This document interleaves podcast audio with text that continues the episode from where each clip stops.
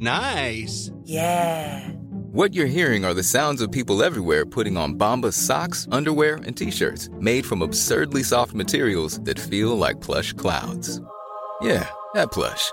And the best part? For every item you purchase, Bombas donates another to someone facing homelessness. Bombas. Big comfort for everyone. Go to bombas.com slash ACAST and use code ACAST for 20% off your first purchase. That's bombas.com slash ACAST. Code ACAST. Mom deserves better than a drugstore card. This Mother's Day, surprise her with a truly special personalized card from Moonpig. Add your favorite photos, a heartfelt message, and we'll even mail it for you the same day, all for just $5. From mom to grandma, we have something to celebrate every mom in your life. Every mom deserves a Moonpig card. Get 50% off your first card at moonpig.com. Moonpig.com. Hey, it's Ryan Reynolds, and I'm here with Keith, co star of my upcoming film, If, only in theaters, May 17th. Do you want to tell people the big news? All right, I'll do it. Sign up now and you'll get unlimited for $15 a month and six months of Paramount Plus Essential Plan on us. Mintmobile.com slash switch. Upfront payment of $45 equivalent to $15 per month. Unlimited over 40 gigabytes per month. Face lower speeds. Videos at 480p. Active Mint customers by 531.24 get six months of Paramount Plus Essential Plan. Auto renews after six months. Offer ends May 31st, 2024. Separate Paramount Plus registration required. Terms and conditions apply if rated PG. Hello and welcome to the Psych Legal Pop Podcast. This is a podcast where we talk about popular culture through the lens of an attorney and a therapist. I'm Brooke Brigham, I'm the attorney. And I'm Tess Brigham, I'm the therapist. So today we're going to be talking about a documentary that just came out on Max, formerly HBO Max, formerly HBO. Yes. And it, well, the documentary is Bama Rush, which is about the uh, sorority recruitment process at the University of Alabama, which Mm-hmm. I have to say, I don't think that this is typical of, Uh, of, of anything. It's No. this is it's this is not how most campuses and rush you know occurs on most campuses in this country.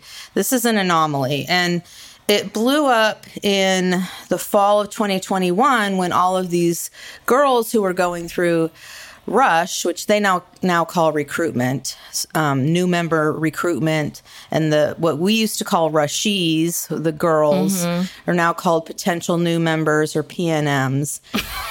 it's, a, it's a lot to remember. Yes, it is. And so they started posting a lot of TikToks and they would do this outfit of the day thing where they'd be like, okay, it's day one. It's, um, you know, philanthropy day. And, you know, my shoes are from Kate Spade and my skirt is from, Oh my gosh. you know, wherever yeah. Chanel. I mean, you know, the, a lot of these brands, I don't even know, but they'd go through their outfits of the day and say where, where everything was from.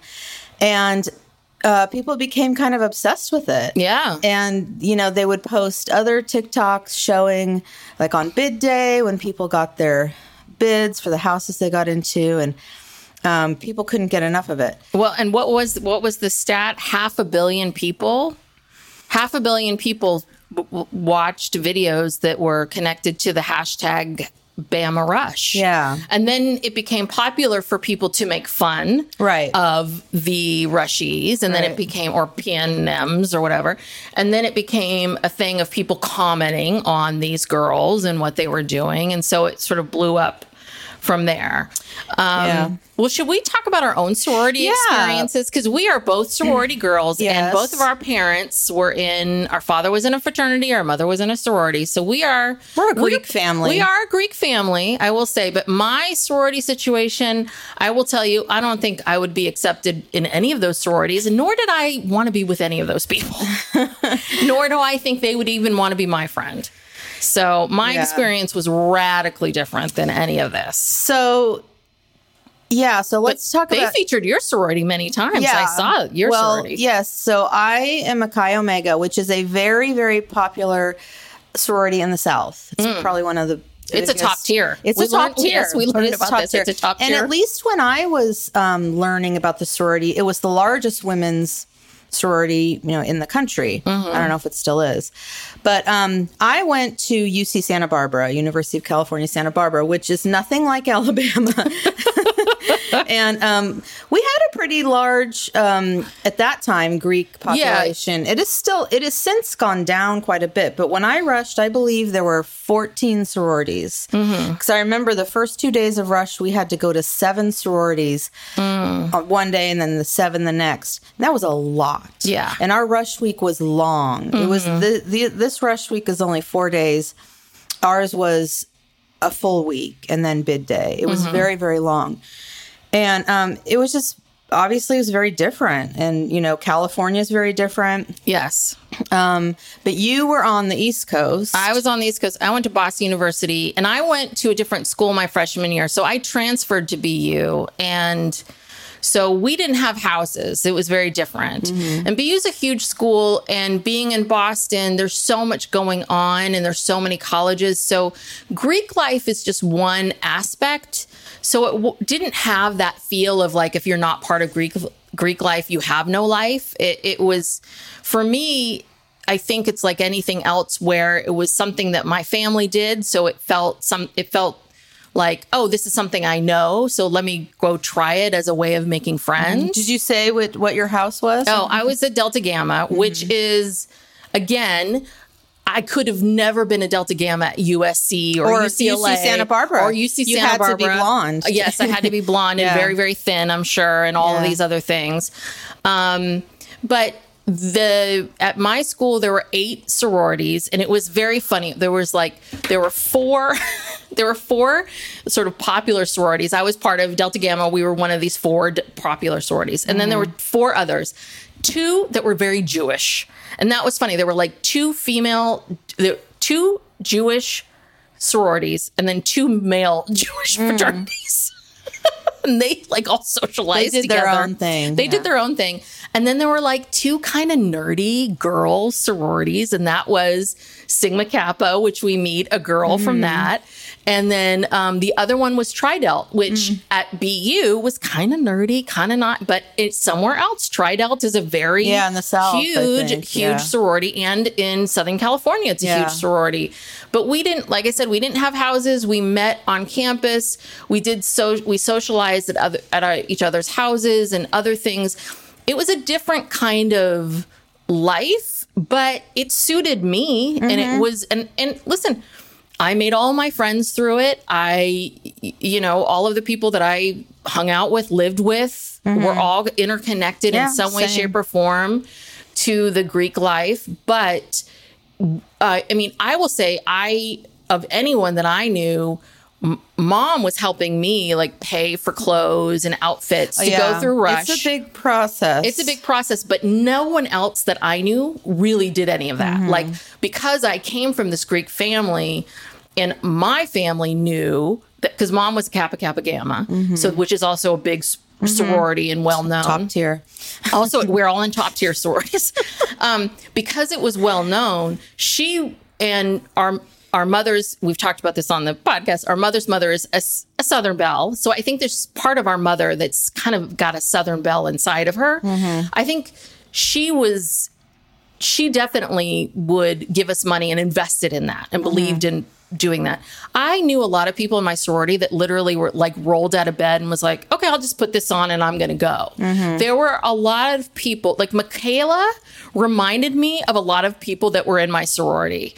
I just felt like there were a lot, like there were a lot of Michaelas, and I liked Michaela a lot. She was my favorite person. There were a lot but of like, she did a lot to prepare. She, She- had the rush consultant. yeah, she did, but her personality was such that I felt like Michaela was just kind of someone that I would really like. She just was kind of like, okay, what are we doing here? Like, do I have to keep smiling for all of this? Yeah. That that that um just someone that I think eventually I think she dropped out because I think she just felt like this is too much. this isn't. It was. It didn't suit her Yeah. personality. Yeah. Sorry, I hate to like ruin. Sorry, spoiler alert. But I'm just saying that her, she was. I think she would have been. She would have liked BU sororities. Like her vibe was a Mm-hmm. lot more of what we were. We were. Yeah. It's and again East Coast. Well, and Santa Barbara was pretty laid back in comparison to these other schools, Yeah. like you know USC, UCLA. Like UCSB is much more laid back, and while there was a lot of Greek life, it was not like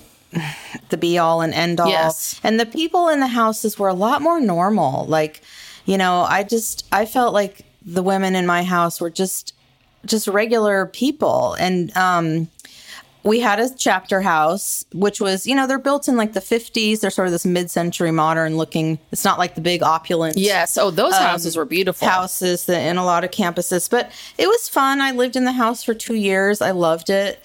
I lo- I've I pledged as a freshman, so it was my whole mm-hmm. college experience. Yeah. And I had a very positive experience, and it still feel you know very positive about it. Which is why when this documentary came out, I thought it was going to be more fun. You know, because the way that they promoted it was like a peek inside, you know, the the process of recruitment, and it really wasn't that. Well, but I do want to say that I I don't know if I thought it was going to be all fun because I do remember feeling those feelings of you know being rejected, Mm-hmm. rejected by people, feeling like you know not You feeling- have to put on a show. you have to put on a show, putting on a performance, feeling judged for how you look, feeling, Mm-hmm. you know, I I definitely did not feel I felt rejected by certain people. I felt like, you know, I was dismissed in certain ways and it wasn't all just showy and easy. Like mm-hmm. yes, I think now that people are on the other side, I think it's like anything in life. It's like dating and then getting married, right? Once you're married and you can see like, oh yeah, you'll find your person, you'll be okay. But the process of dating and going through all that's hard. And so I do think the process of putting yourself out there to try to connect with people is really hard and sometimes you are rejected and and wanting to belong and being seen especially with women because that part is hard is really difficult Yeah, and you know, really, the rush process is pretty superficial because Yes. you get to spend so little time.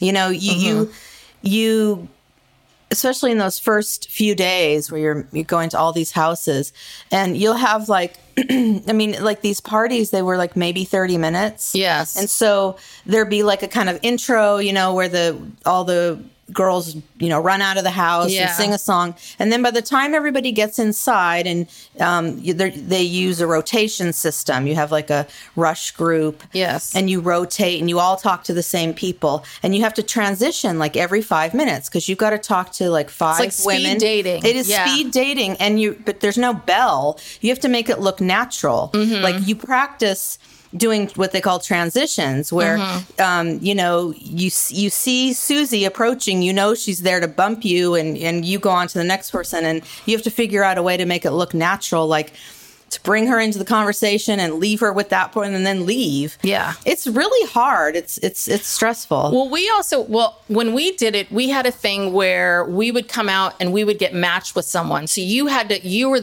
sort of match with a person. Mm-hmm. And so, and then we had some people who basically, we would make them floaters, because they were yeah. not good conversationalists. so we would have to make them floaters. So, Yeah. so some of us who were good conversationalists, myself included, were always matched with people. Mm-hmm. And so, that was part of the problem is if you're not you know what it is you have to be good at you have to be good at small you have to be good at you have to be good at cocktail party Yeah. talk. And I've always been good at cocktail party talk. People ask me, and I said, part of my job is I'm really good at that. Like, Mm-hmm. where are you from? What do you do? Tell me a story of your life. You know, and it's so funny over the years, I cannot tell you how many people have thought that I've wanted to join their religion. because you act Yeah, interested because I've been really interested, or they thought that I've been really interested in their marketing services, or I've been interested in them, or interested in all that stuff. Because because I can kind of ask you a ton of questions because I ask questions for a living. I can kind of do that thing really well, but that's a big part of it is you have to be good at that. And what's hard is if you're, and think about this 18, 19 year old girls, if you're not very good at that, that is Yeah. hard. well and so, like that michaela yeah, and She- she's that is not her strong suit. She was she's an introvert and she's Mm-hmm. she's soft spoken. She's she would have had a hell of a Oh, time. yeah. And that's the thing. When I I was I was I'm I am an introvert and I was pretty unsophisticated going into Rush. But by the time I went through it and then went through it as an active, you know, Mm-hmm. three more times, yeah, I could do small I could make small talk with anybody. I could, you know, anywhere, anytime. Yeah. It is a good skill. It is. To have, It is a very good skill. and you really do have to hone in on those skills. But yeah, as a rushy or a PNM, whatever they call them, it's. I mean, it's it's a lot. It- Yes. it, really is. It's it's a lot. It is. So, anyway, we've anyway. been chatting about this. People are like, I don't care yeah, about the two of you and your things. about you and your Your stupid your sorority. sorority lives. Well, okay, so the the film starts out introducing us to the various women that are going to be profiled, and it's October of 2021, and it's 10 months until Rush. Yes, Rush yes. 2022. We've got, we've got lots of time. and we're already like preparing. yes, Shelby from Illinois is already approaching. She is already prepping. she has a binder. Oh my gosh. Sh- you know what? If you are trapped on a desert island, you want Shelby there because Shelby's got a binder. Just a binder and a bag. And a bag. That has everything like, Ugh. you know, wet n- naps. Yes, you want Shelby in an emergency. You really do. Yeah. Yes. So we meet Shelby. Well, so should we just talk about all the girls that we're going to meet? Yeah. Um, we can talk more about them. Yeah. Well, because we do. I mean, or should we talk also about this film? Because I was a little nervous because I started seeing rumblings on on social media about how people were talking about this documentary not being very good, and I was like, "Oh lordy!" And eh. there Well, are you some have, issues. to, you have to lower your expectations. I think Yes. people had very high expectations for this, and I watched it twice. oh, you did? I did because Wow. I, I like to. I wanted to watch it first without having to take any notes. Mm-hmm. Just take it all in, and then I watched it a second time and took notes. And you know, it was starting to grow on me. There's still problems with it, but I mean, Mm-hmm. I kind of think this filmmaker had a pretty impossible task because, first of all, she did not get any real ins inside. Yeah, she didn't get the access that I She think maybe get- she was hoping for, or that or thought she was. or that people thought it was going to be yes, because they talked about you know they were going to get they were going to pay people to go through rush and they were going Mm-hmm. to be mic'd which they discuss in the film that wouldn't have even worked even if it happened and it's true when you're in one of these sorority parties it is so loud Yes. there's it's a room full of like you know a hundred women talking and you have to yell just to be heard you never could have recorded anything that, Mm-hmm. that never would have worked but she wasn't even trying to do that um, but somehow it got out there that that's what the assignment was Yes. And so there was all of this. Yes, she was never going to live up to the hype. But then the problem is she then inserted herself into the mm-hmm. documentary and a lot of people didn't like that. And I and I do understand the point she was trying to make, but she didn't really tie it together very well. I mm-hmm. I do understand the point that she was making, but it really does take you out of this larger thing.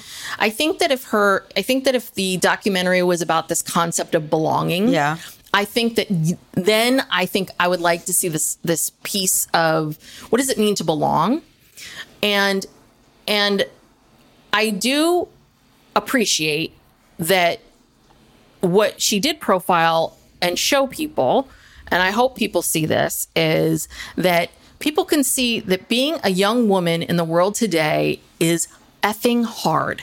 Really, really hard. I think being a young woman in general has always been hard. it's always been hard It's always been hard, hard, hard, hard. But being a young woman in the world that we live in today is so hard. And you can see from this documentary what these young women go through of just just the pressure and just god what are you doing in your spare time now you're you got outfits of the day and you're having to do tiktoks to be relevant and just the pressures and then oh gosh i'm getting roofied and roofied being roofied's a part i mean and I have clients who tell me about this constantly. Being roofied is just an average part of your day.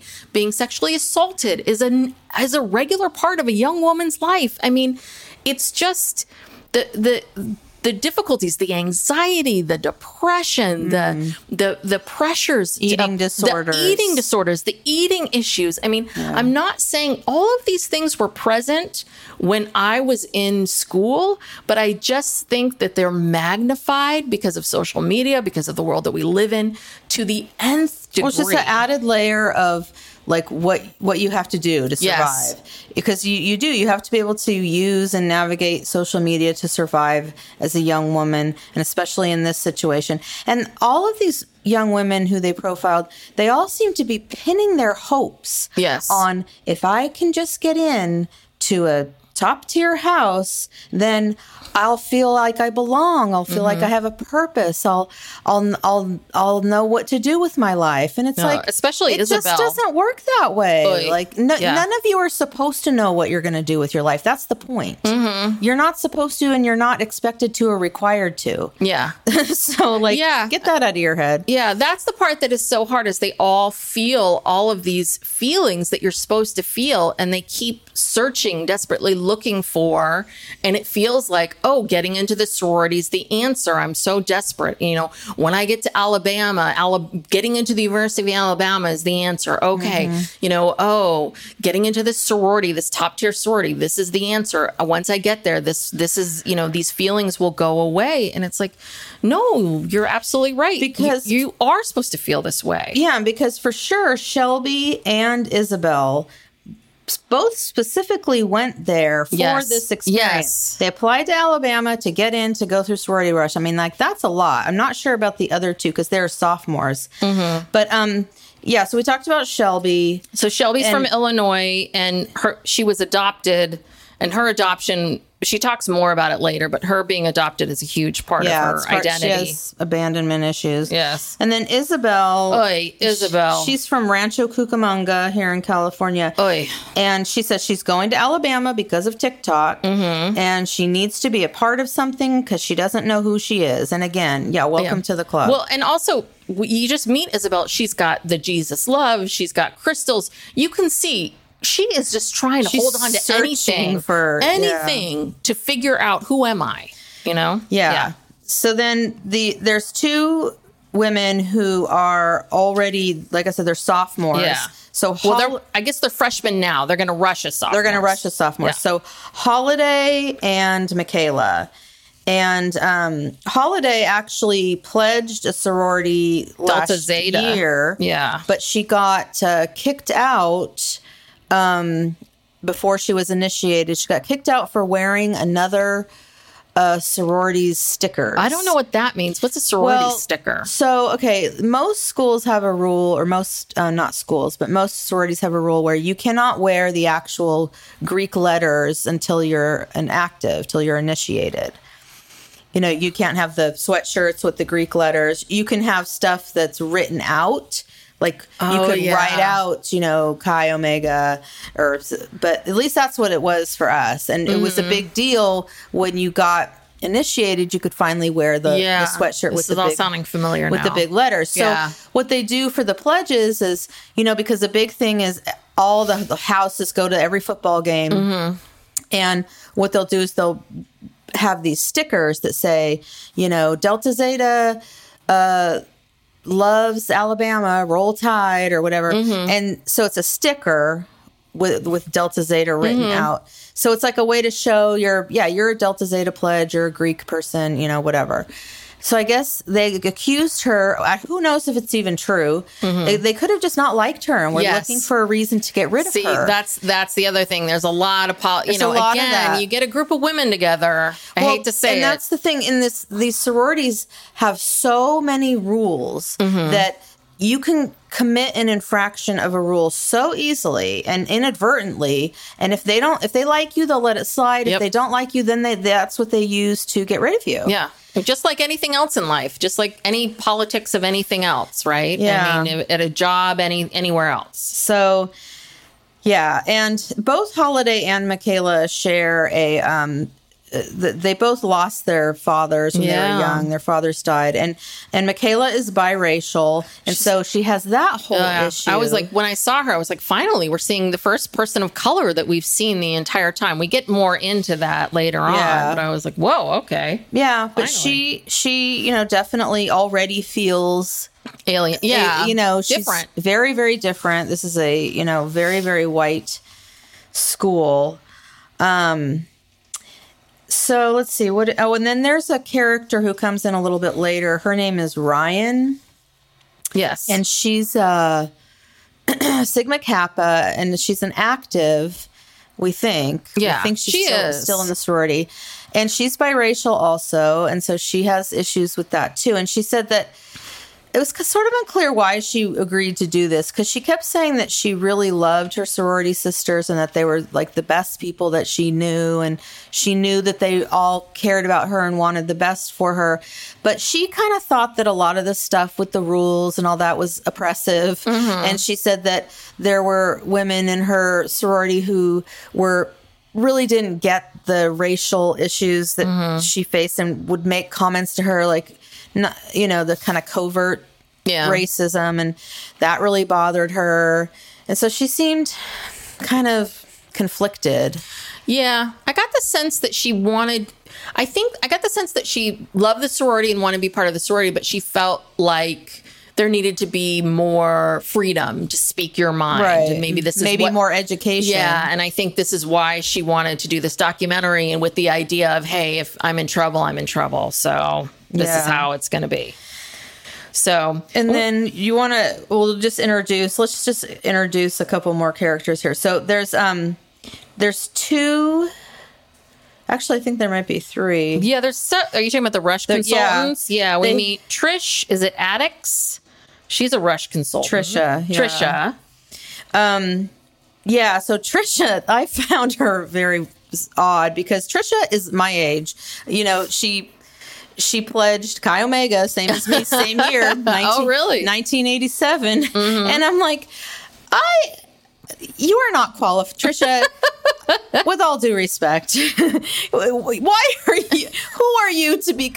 Like, But but giving on, advice mi- to these but she 18, might- 19 year olds. She might be if she's been doing. But if you're still involved in Greek life, then if you still know, if you've still got your finger on the pulse, Well, but in the right? later on in the documentary, so uh, Michaela ends up hiring her Mm-hmm. as a consultant, and later on in the documentary, um, Trisha goes clothes shopping yeah, with that her was not good. Mm. and takes her to like a, a middle-aged lady dress shop Mm-hmm. and tries to has her trying on these things and it's just it was made her look it it wasn't age appropriate it Mm-hmm. wasn't cool then she actually then she took her to a white lady hair salon where these ladies were trying to tell her because she had straightened her hair yes. and she kind of lightened her hair Yeah. she's trying to kind of get more of the look Yeah, I was like, oh, Yeah. she's, she's. I was and like, they took her to a white salon and this this middle-aged Are you talking about that woman that was putting those things in her hair? she was trying to tell her oh do this and it'll help with the frizz in your hair and she was trying to show her how to put these like twisty Yeah. things in and then she took them out and the, her hair was even more frizzy it was Mm-hmm. like because you don't know what you're talking about like and i was just like oh this is not this is not good for her i, I don't know I, I think trisha should retire from rush consulting but- Well, I did. The one thing I did think it was she did say, "Well, I take photos. I'll take photos of you." And then I thought, Michaela's a very pretty girl, but wouldn't you want to zhuzh her up a little bit? She like she just kind of came Yeah. over and had her hair back and Yeah. just regular clothes. I was like, zhuzh her up a little, Yeah. like put her in a pretty top. Is she, a- she's supposed to be using these as her there- official rush photos? right? Like have her get her hair and makeup done or do something, and then have her come back. I thought that was weird, but yeah. Trish and Trish was very low energy. Yeah. And I don't think that was a good match. I mean, I No. th- energy wise, she had the same energy as Michaela. She kind of, uh, anyway. Anyway. anyway, yeah. And then there's uh, Sloan, who was um, Isabel's uh, rush Yeah. consultant. And Sloan, eh, I don't know. Also, I mean, she's younger. She's probably in her 30s, maybe, like low 30s. Mm-hmm. But um, I don't know. She she seemed to be a little. I wasn't impressed with her. Yeah. And there was some someone named Lori. I can't remember if anybody worked with her or they just interviewed her. yeah. I don't know if I wrote anything down about her.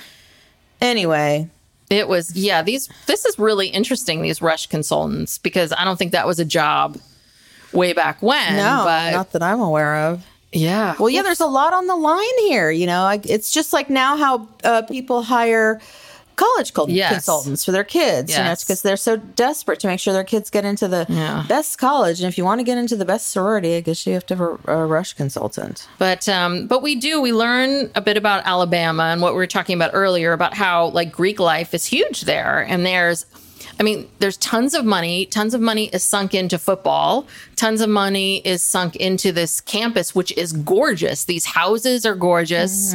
The whole campus is really beautiful, very lovely, I have to say. I don't remember seeing much of the campus other than the football stadium and the sorority row.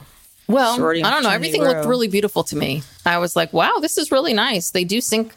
I mean, you know, we all hear about Bama and Bama football, and isn't that Crimson Tide Yeah, and all of that? Tide, Roll yeah. Tide and all of that kind of But stuff. also, I mean, too, they pay for this. Did you see the part where they said that the average cost for a new pledge the first year is eight thousand three hundred dollars? yeah, I don't know. How much did it cost? I don't remember how much it cost way back when. Oh, I don't know, a few hundred bucks or so. I mean, yeah, Yeah. there there are fees and you have to pay dues and whatever, but nothing like that. Yes. So then, um, yeah, and then we, and so this is where the filmmaker kind of loses me because there's lots of scenes of things that don't really tie in. I think the filmmaker's trying to give us sort of pieces of the pe- of the people, but there's a lot of scenes of things that we don't really need to see that don't really add anything. And I mean, this is a two hour documentary mm-hmm. that really could have been 75 minutes to 90 minutes. So Could what, what are you, are you talking about? Like the like the historical stuff? No, not the historical stuff. I just feel like watching it, I'm like, okay, this this scene could have been cut out. Like I didn't write it down, but there were a lot of scenes, like little sections of like, okay, this could have been cut out and this could have been cut out and this could have been cut out. And like, well, what's the point? Like just feeling a little bit of like, well, what's the point of this? What's the point of this? What's the point of this?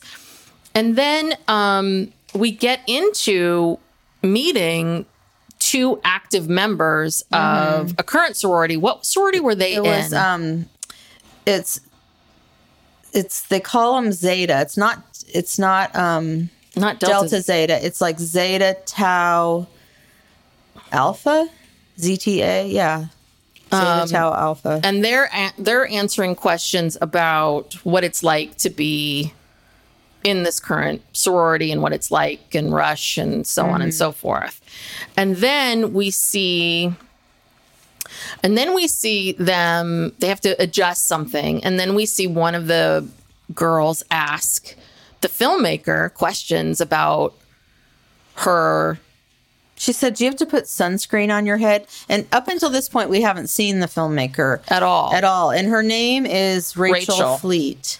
So, yeah, the the the young woman is asking her, "Do you have to put um, sunscreen on your head?" And she's like, "Yeah, I, or else I'll get really sunburned." And then I don't know how long thereafter it's revealed we see the filmmaker, and she's bald because she has alopecia and she talks about how you know growing up she wore wigs and you know which is terribly uncomfortable.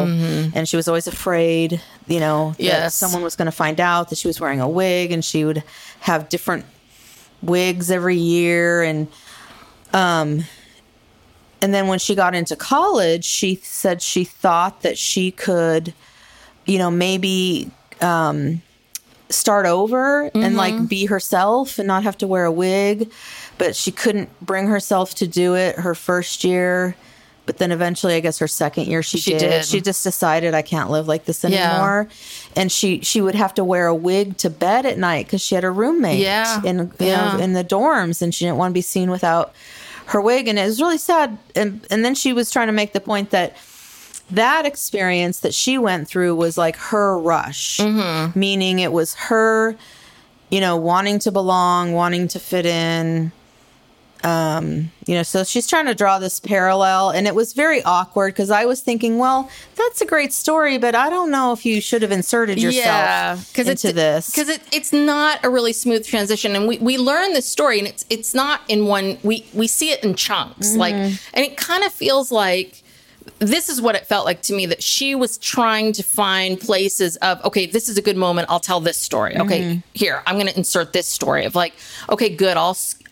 i think she had a moment of a, an aha of oh she asked me about the sunscreen this might be maybe oh maybe my story kind of fits in and she got that locked in her head and Mm-hmm. and no one told her you know what maybe maybe you shouldn't Yeah. insert yourself you need to take yourself out um because it, it, wasn't a cute it- you know lots of documentary filmmakers insert themselves into the stories but this just didn't work. Like she do it do a documentary on alopecia Yeah, or your story. or your yeah. story. That would be a great story. I mean, with with the whole Will Smith, Chris Rock slap thing, you t- capitalize on that and talk about alopecia. Yeah. But why here? This made no sense whatsoever at all. Yeah. But then we we meet and we met this woman earlier, um, Elizabeth, or did we meet? Yeah, Elizabeth oh, Boyd, the mm-hmm. PhD, which I thought was really interesting. She's talking about this idea of the Greek system and how all of this works in sororities and fraternities, and how you know we've been doing this forever, and this idea of sororities because what Ryan talks about is she's in this sorority Sigma Kappa, which is not considered a top tier house, mm-hmm. you know, and how we organize ourselves into places of power, status, pres- prestige, and femininity. And that sororities just like anything else in life has a ranking system Mm-hmm. and that the ranking system is determined by men Yeah, the fraternity the system and who they want to socialize with and who they want to socialize with are the prettiest girls. Mm-hmm. and that's how it all works. And when you're in a top tier sorority you get the best test banks. You get the best connections. You get the male gaze. You get there are benefits to that. Yeah, you get the most parties with you know. Yeah. because the way it worked um, at my school, we called them TGs, short for TGI Fridays, and so each house has a social chair, and they reach out to the other social chairs, and they plan these parties where it's like just one sorority and just one fraternity. Have a party at the fraternity house, and yeah, and if you that's we would always like make the the hottest girl in our house the um social chair you know because it's true. It's like because then she goes and she talks to the fraternity Yeah. social chair. And you know has to and they decide if they're gonna it's again the men decide if Yeah. if you're worthy of you know having a party with them having a tg Yeah. with them and yeah it's such bullshit Yeah. But it is, it's also, but again, it's sort of this society and the way it works of anything else in life, which is you are. You know, you're attractive or you know how to socialize because you're part of this family because you have the right clothes and the right network and you know the right people. So you get in this top tier. So you get the right tests. So you meet the right people. So, right.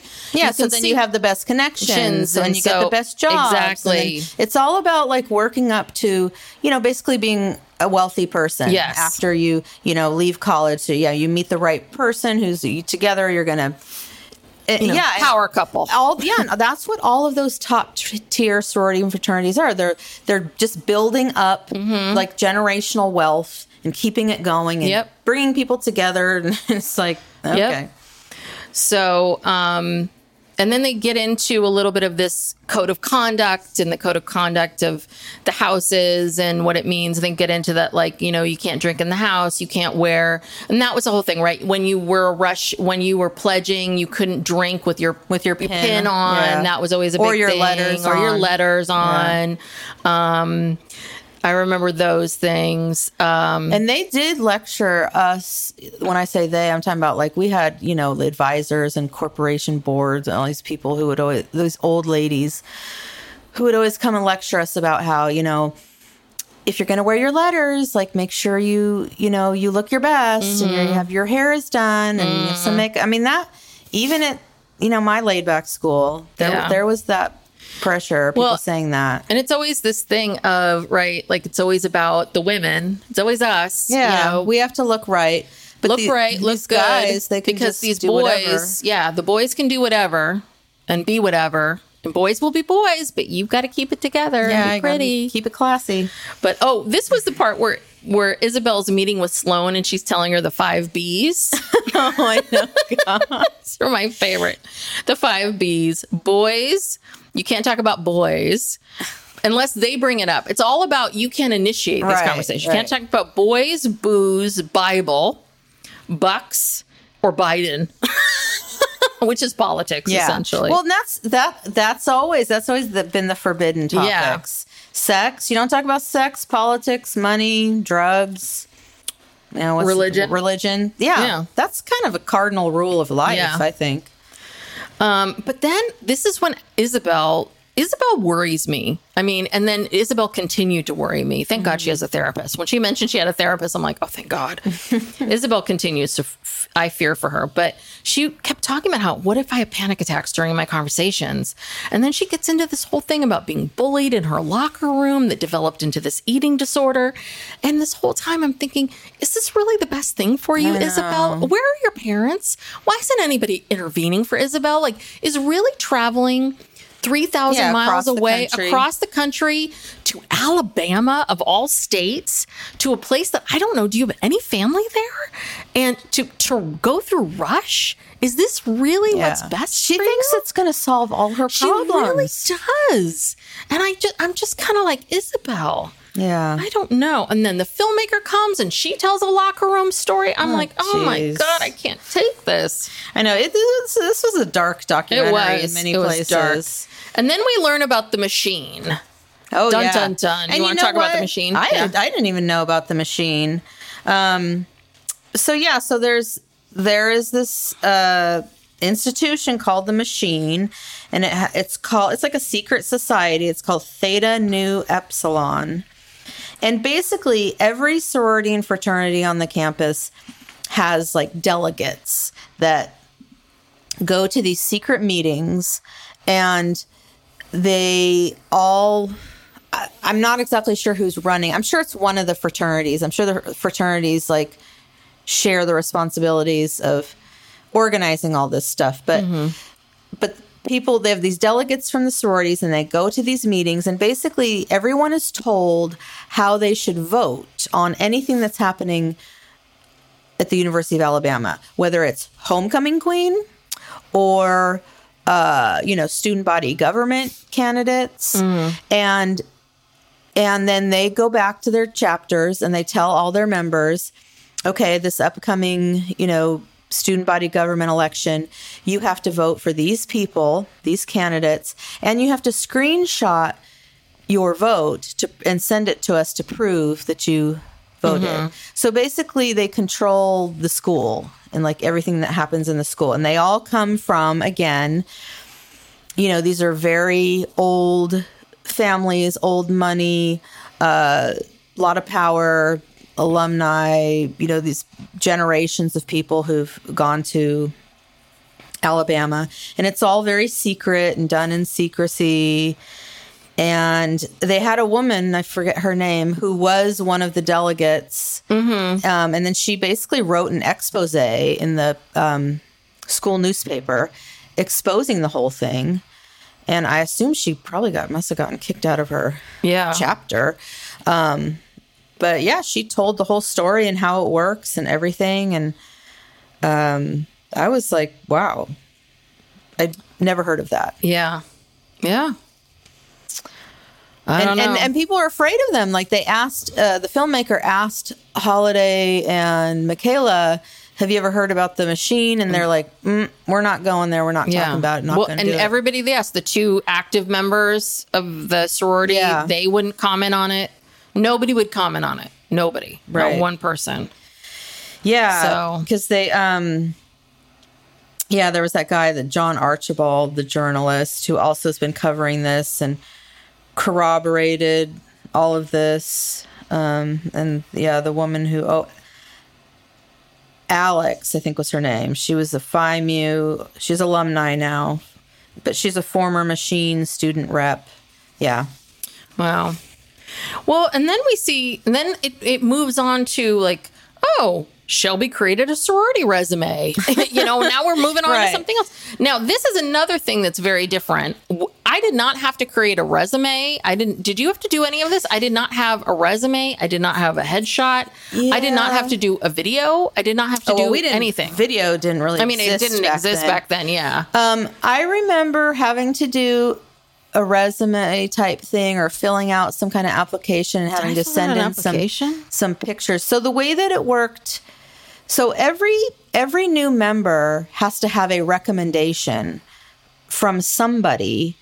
You know, when you go through Rush, you're supposed to have a recommendation for every single house. oh. And if you can't find one, if you don't, then there's these women who I, we even had one in Ukiah. She's the one I gave her all my information mm-hmm. and I told her, okay, I can get recommendations for these houses, but mm-hmm. I don't know anyone in these houses. And basically, mm-hmm. what they do is they find someone in the community who knows you, like through your parents or through a teacher or something, and they they track people down and they get you a recommendation for every single house that you're going to be rushing.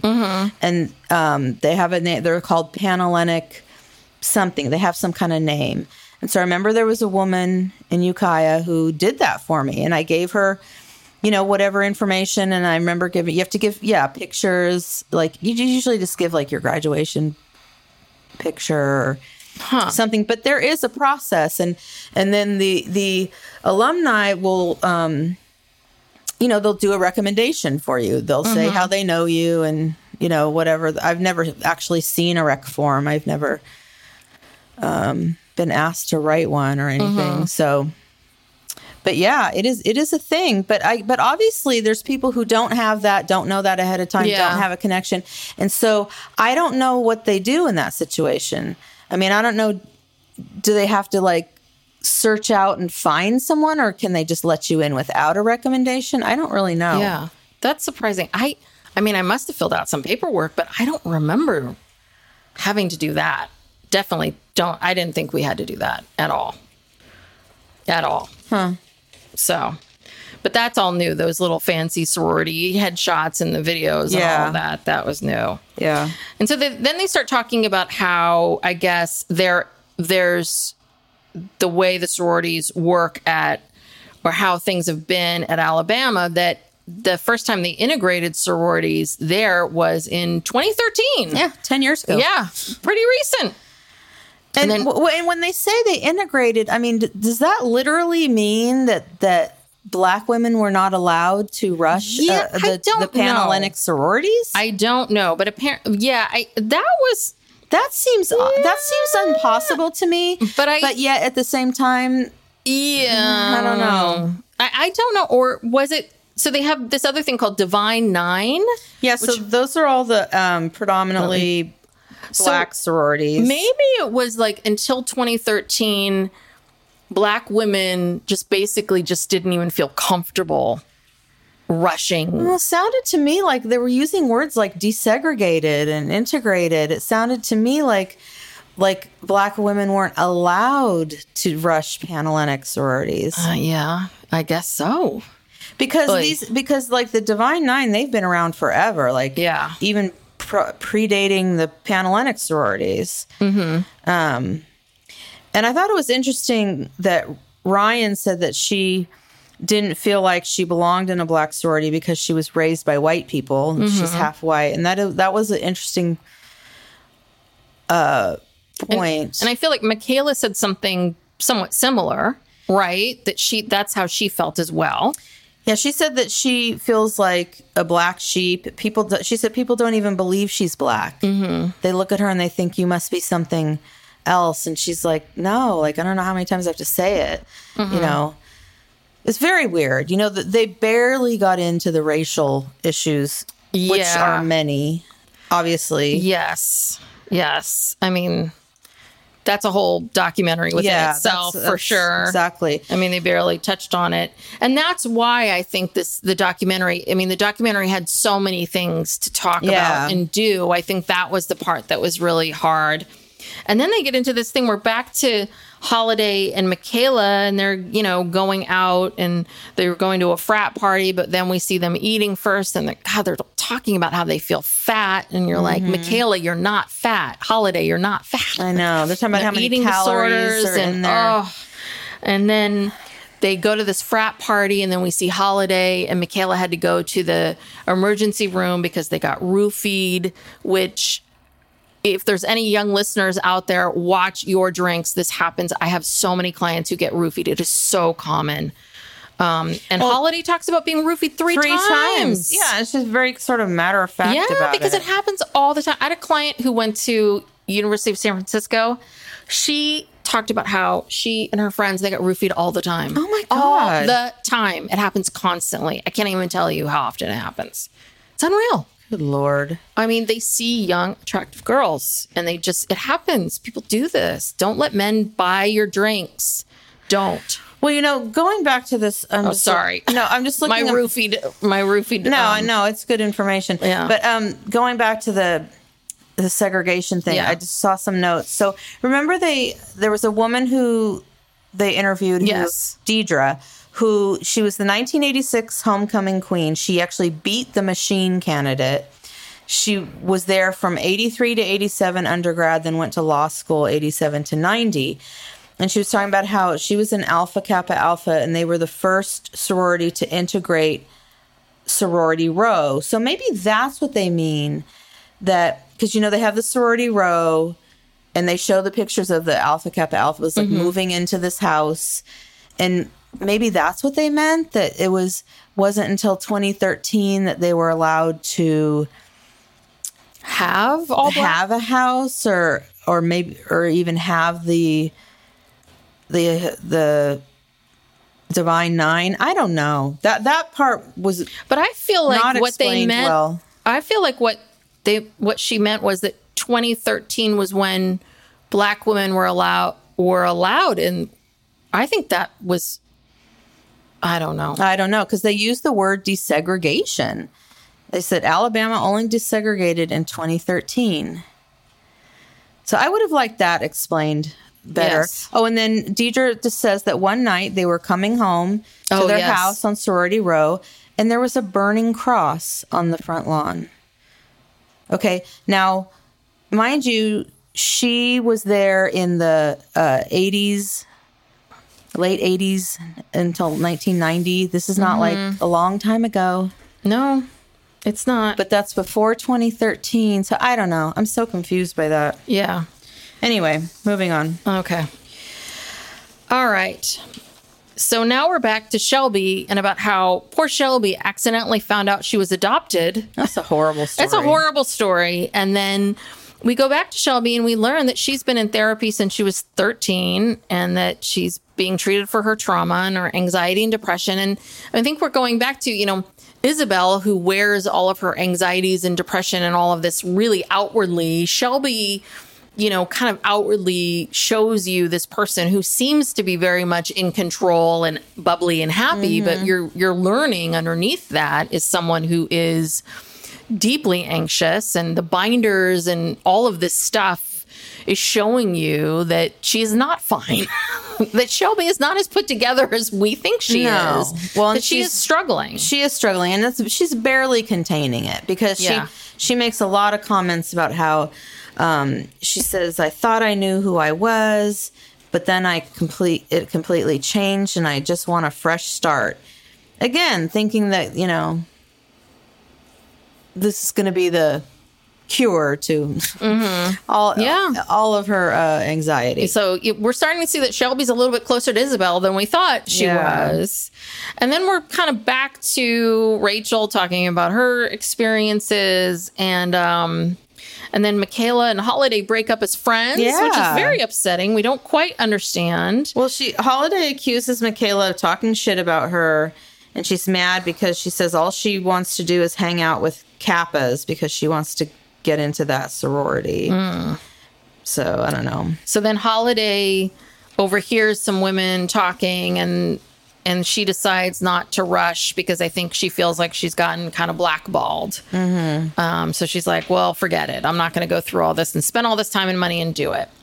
And then it was interesting. I think, is this, I think it's Rachel who asks this question of one of the Rush consultants mm-hmm. about, like, what if you do, what happens if, because she was asking the Rush consultants, and I think it was Trisha, around, you know, so you're showing up to these things. You want to look nice. You want to look presentable. You want to stand out, but you don't want to stand out too much, right? You want to, you know, you want to look like you and you want to be unique in a way, but you don't want to be too unique. But what, you, what if you automatically stand out? She was mm-hmm. basically saying, you know, what if you're me? What if you're bald? Or what if you're black? Yeah. What if you're black? What if you're in a wheelchair? Exactly. What if you have a disability? What if Right. you stutter? What if you, you know, what if you do? And it's, it was interesting. Trisha really did not have an answer for No. that. And I think that because Trisha didn't have an answer for it, what she really is saying is, it's a problem. Yeah. It's a problem. It is a If problem. you stand up, if you're really overweight, if you're, you know, if you're, I don't know, anything, if you are not, if you do not fall into one of these categories, Mm-hmm. it is a problem that you are going to be somebody that is, yeah, you're going to have a hard time. you're going to have a hard time. Yeah, basically.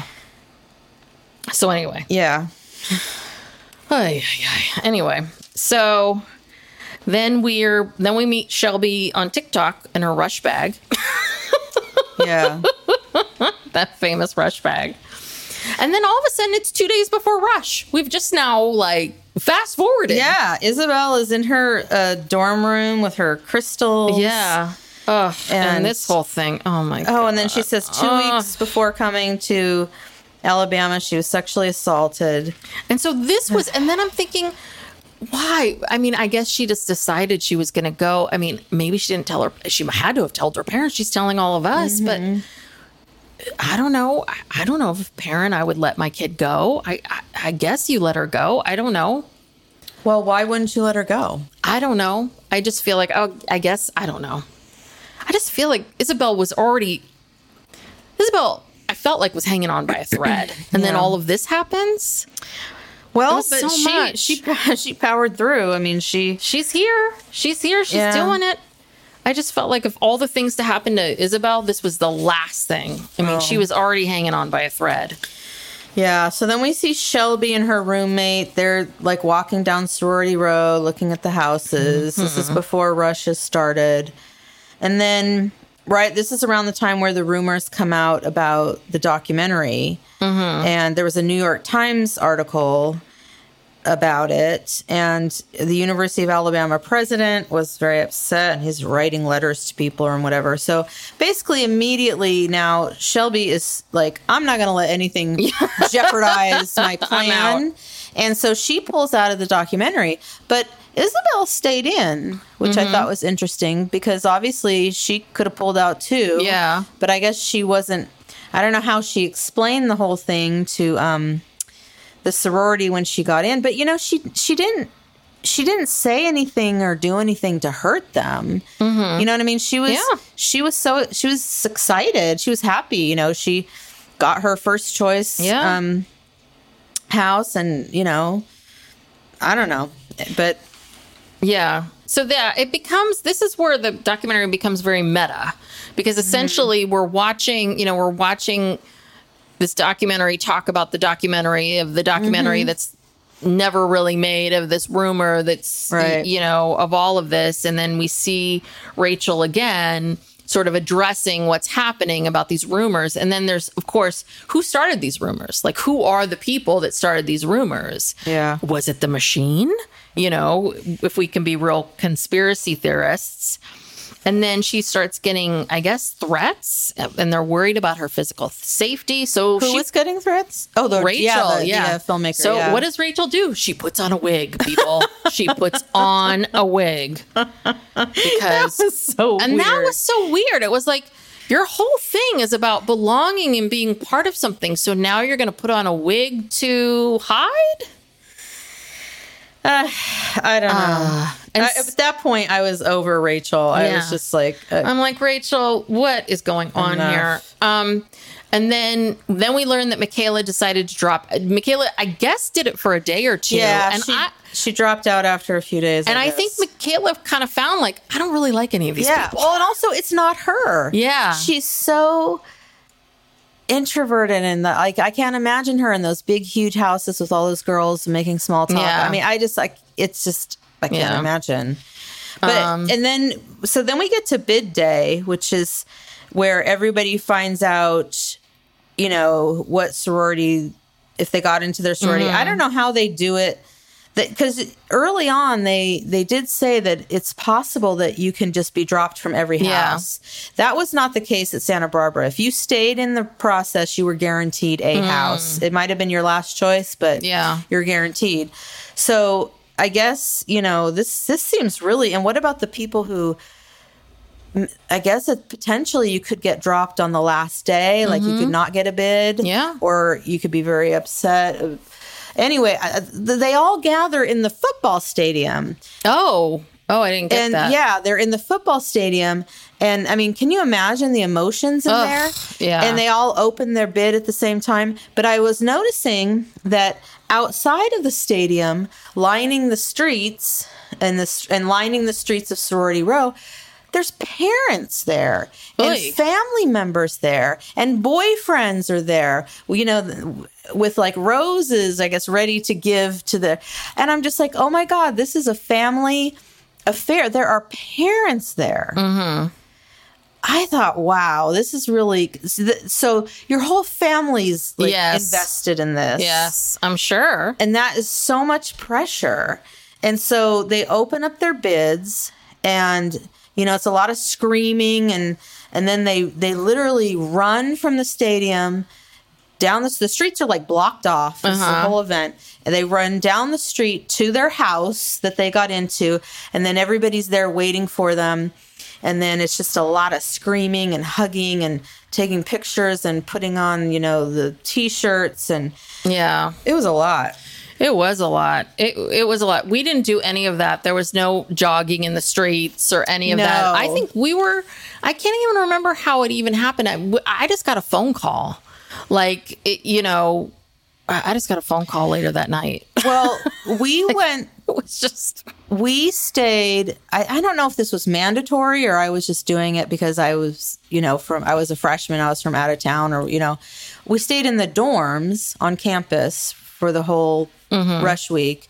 And our we had rush counselors who were active members of sororities but we didn't know what which ones and we had a rush group. And so we went into our we had a time we were supposed to go in the morning into our rush counselor's room and she basically gave us our bid.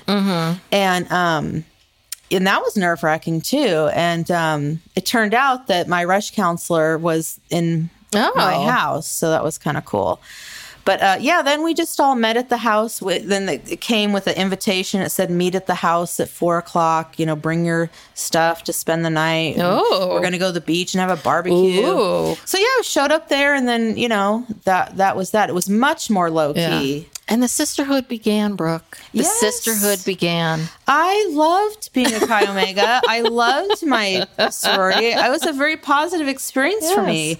I never, I, you know, it's hard to remember a lot. It was like over 30 years ago. Yeah. Well, we learned that Shelby is a Phi Mu. So that's a top tier Mm-hmm. Tier, yeah. Isabel is an AD Pi, right? Yeah. And then we hear Isabel's inner thoughts, which is the minute I started running down the street, I wanted to go home. And then she's like, but I just thought about my big, big sister, the person that she was matched with through the process, and that she just focused on her. I thought she was saying she she now has a home. Well, yeah, I think she Talking about the sorority. Yeah, and th- but she kind of flipped it. I think first I thought she first said I just wanted to be home, and then but I started thinking about this person and that I needed to focus on them, and now I have a home. And then I was like, okay, I guess you're okay now, Isabel. I'm just nervous for her. I just Well, I saw her. I looked her up. On, I looked her up on TikTok. oh good. Is she doing And well she now? seems fine. Oh, good. I looked. Up, I hope you're I doing looked well, up Isabel. Mm-hmm. Shelby. She seems fine. She posted a uh, video about you know addressing the documentary, Uh-huh. and she was basically just saying that you know she. uh, If she had any idea like what this was going to be or anything, Mm-hmm. she she wouldn't have done it, and um, you know that she ju- she dropped out of it as soon as she found out what it was. You know, Mm-hmm. she just thought it was kind of like this fun thing. I don't know what they told her, but you know, she's I guess Shelby's really distancing herself now. oh yeah, she's trying to distance herself and make it clear that you know. But but, but I think that's obvious. You know, Yeah. I don't know where this filmmaker found Shelby and Isabel, and I don't know how she found any of these women. Um, I don't know. Interesting. Yeah. Yeah, I guess. I don't know. I, I I guess the the moral of the story is it's hard being a young woman and people just want to belong. People Yeah, just want to be people part of just something. wanna belong. And I will say that when I, because I had a rough freshman year of college and it was hard. And when I got to BU, it was a big, big school. And then once I joined the sorority, it was, it was nice. It made my world smaller. Mm-hmm. And it did, I, it did make me feel like I belonged somewhere, that I had friends, I had a community. And, and people do, I think at the core, we as human beings, we are social creatures and we all just do want to belong and be a part of something. Even the introverts of the world, even the people Yeah. who don't want tons of friends, we all, it's part of our nature. We all need to feel like we belong to something. So I, I do, I do understand this. I understand Shelby and Isabel and all of Michaela Holiday. Like I understand at the core what it is that you, what you're looking for, what you want, and the desire of it. And um, and I also understand the criticisms of people about sororities and fraternities of like you have to buy your friends, blah, blah, and all of that kind of stuff too. Um, and I just I think it's kind of sad because I think it would have been nice to have a really a really nice documentary to to just sort of talk about the pros and cons of mm-hmm. what this process is like mm-hmm. because I think it is it's got there's good and bad in it. Mm-hmm. Yeah. And I don't think she did a very I don't think she really did a very good job. No, and you know, and sororities are not bad. And that she I kind of walked away from it with this thing like if if you didn't know anything about sororities and you watch this, you'd mm. probably, you know, have a negative feeling about it. And I didn't think that that was fair either. Yeah. You know, it I don't know. Ma- Supposedly Netflix is going to be putting out a competing Oh. documentary about Okay. Bama Rush. That's a rumor. But hopefully they do, and hopefully it's better. Yeah. Well, they need to.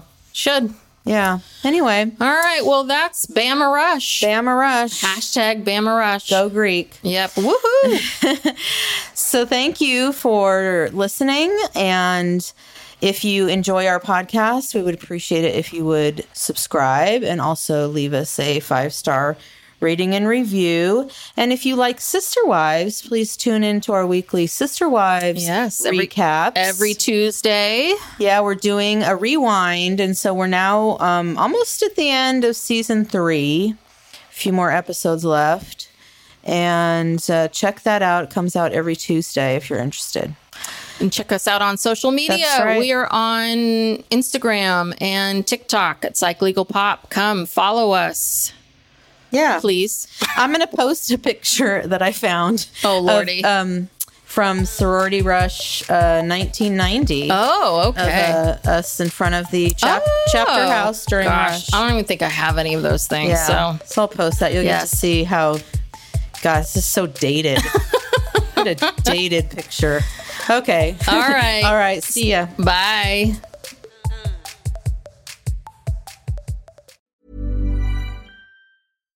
Mom deserves better than a drugstore card. This Mother's Day, surprise her with a truly special personalized card from Moonpig. Add your favorite photos, a heartfelt message, and we'll even mail it for you the same day, all for just $5. From mom to grandma, we have something to celebrate every mom in your life. Every mom deserves a Moonpig card. Get 50% off your first card at moonpig.com. Moonpig.com.